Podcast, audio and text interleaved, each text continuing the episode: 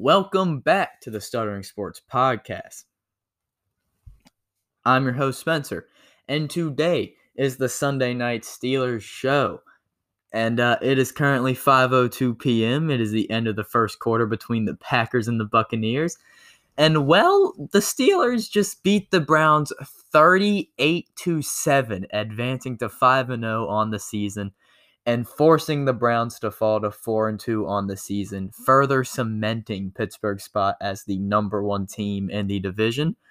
And, well, this game was simply pure domination. The Browns had the number one rush offense in the NFL and got held to 3.4 yards per attempt. Baker got sacked 4 times, and Austin Hooper was really the only one that had an okay game with 5 catches for 52 yards, and one of them was just a wide-open strike. Just the Browns' offense today overall looked bad, and I'm not even blaming that on the Browns' offense as much because Bud Dupree and TJ Watt are incredible. We need to give Bud Dupree whatever amount of money he really wants because he is so good. Him and TJ Watt, if we can have those dudes, we need to get these guys on contract extensions. If we can have these two for like not even the remainder of their careers, because that's so far down the line, but just for like the next like 5 to 6 years, that would be incredible. These two guys together are one of the scariest duos in the league, and they might be the scariest. I really haven't thought about that question much, but Bud Dupree this week literally was in the backfield so much. TJ Watt in the backfield so much. I want to see the pressure numbers, but I could not find them on Google. I do apologize for that. But they got so many quarterback pressures. They are in the backfield so much. We need to get these guys on long-term contracts.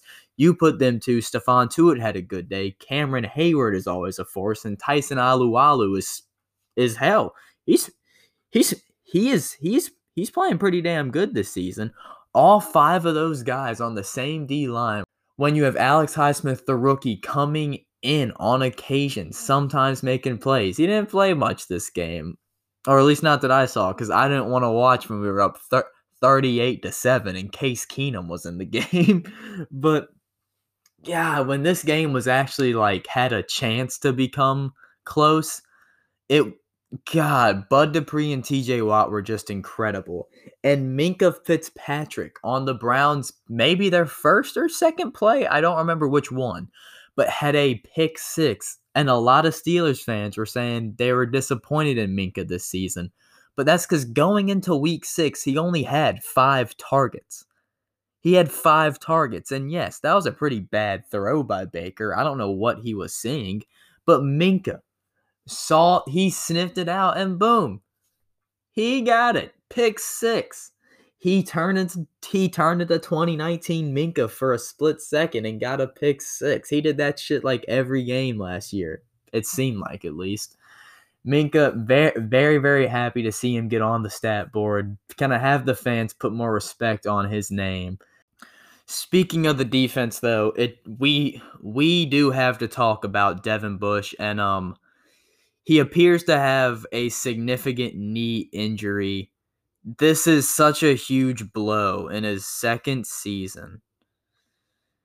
I think it's going to be season-ending. It could be an ACL thing. I really, really, really hope that this is not a season-ending thing. Oh, I mean, hell, like not even like a season-ending thing, just not a thing that's going to hinder his long-term career because he has so much potential. He is so athletic, and he's already really, really good. I would hate to see his career get hindered by that injury. It's just I'm really hoping that he's okay. I really am. I get that he's probably out for the season, which is a huge blow. Hopefully number 41, I'm sorry, I don't know his name, I am hoping him and Vince Williams can step up this season and kind of carry that. I'm like, not even get up back to his level because you can't really replace a Devin Bush just like that. It's the same with Ryan Shazier.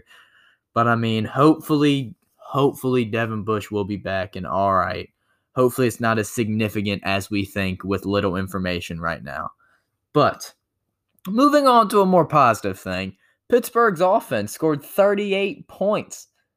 Don't you love to see it? James Conner this week played like an absolute beast, putting up 5 yards for carry, 20 carries, 101 yards, 1 touchdown. Benny Snell had a pretty garbage time touchdown, but he had a touchdown nonetheless. Chase Claypool got a rushing touchdown, which is always good to see. We run that play again because that play does really, really work. And I love our young wide receiver core. I love that James Washington got more. I love that James Washington got more involved this week. It kind of seemed like he was getting the shit end of the stick. And I do really like James Washington. So it was really cool to see him get a touchdown and four catches for 68 yards, as Chase Claypool also got 4 catches for 74 yards. But the passing game as a whole just was not. It just simply was not a real threat this week, with Big Ben throwing 14 for 22, 162 yards off 1 touchdown. But obviously it did not matter because James Conner was there when we needed him. Big Ben made good throws. He really did. But he overall was not playing very well, but it got to the point with the third quarter when we were up 31-7 that it did not really matter. Let's just run the ball and get this clock out. So obviously I'm not going to hate on Ben this week or any of the Steelers receivers. It was just one of those weeks where, well, our running back in defense, James Conner, and the incredible defense that we have we're just carrying, and that's something that you love to see. But at the end of the first half and with the beginning of the second half, I got to say, I did get a little bit concerned with the penalties. We got the TJ Watt false start, which led to the Browns touchdown. We had the interception called back, which was on that same exact drive. And we had the third and long conversion where a great catch by Eric Ebron. Not sure how the Browns player just didn't get that. But we did get that offensive PI to get that called back, which is honestly a pretty stupid call. I personally didn't see it, but the refs, I mean, that's a tough job. Penalties did start to worry me, but I was very, very glad that the Browns really did not capitalize off them, because I was worried that an offense with that much talent would start to get momentum, and I'm very glad that they did not. And, I mean, if you really think about it, if the TJ Watt false start call just does not happen, there's a good chance that the Steelers shut the Browns out this week, which would have really been beautiful.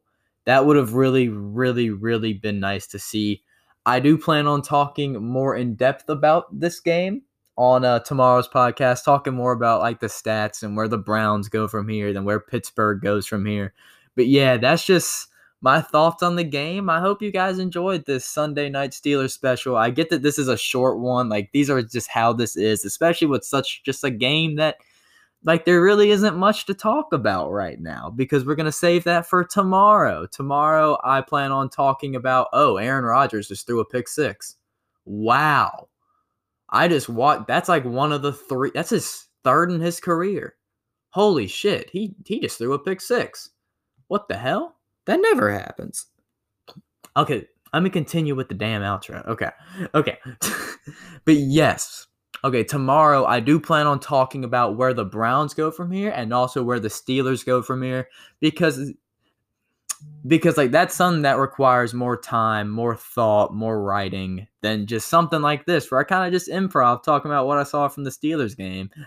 And especially with a week like this, this is going to be a shorter, more 9-minute podcast because, well, there isn't much to talk about. This was a 38-7 victory. I hope I see you guys tomorrow with Headline Monday. That will drop at 3 o'clock. And if you enjoyed this, share it with your friends. If not, share it with your friends and have a great day because fucking Steelers fans had one. Browns fans did not. You guys suck. I'm just kidding.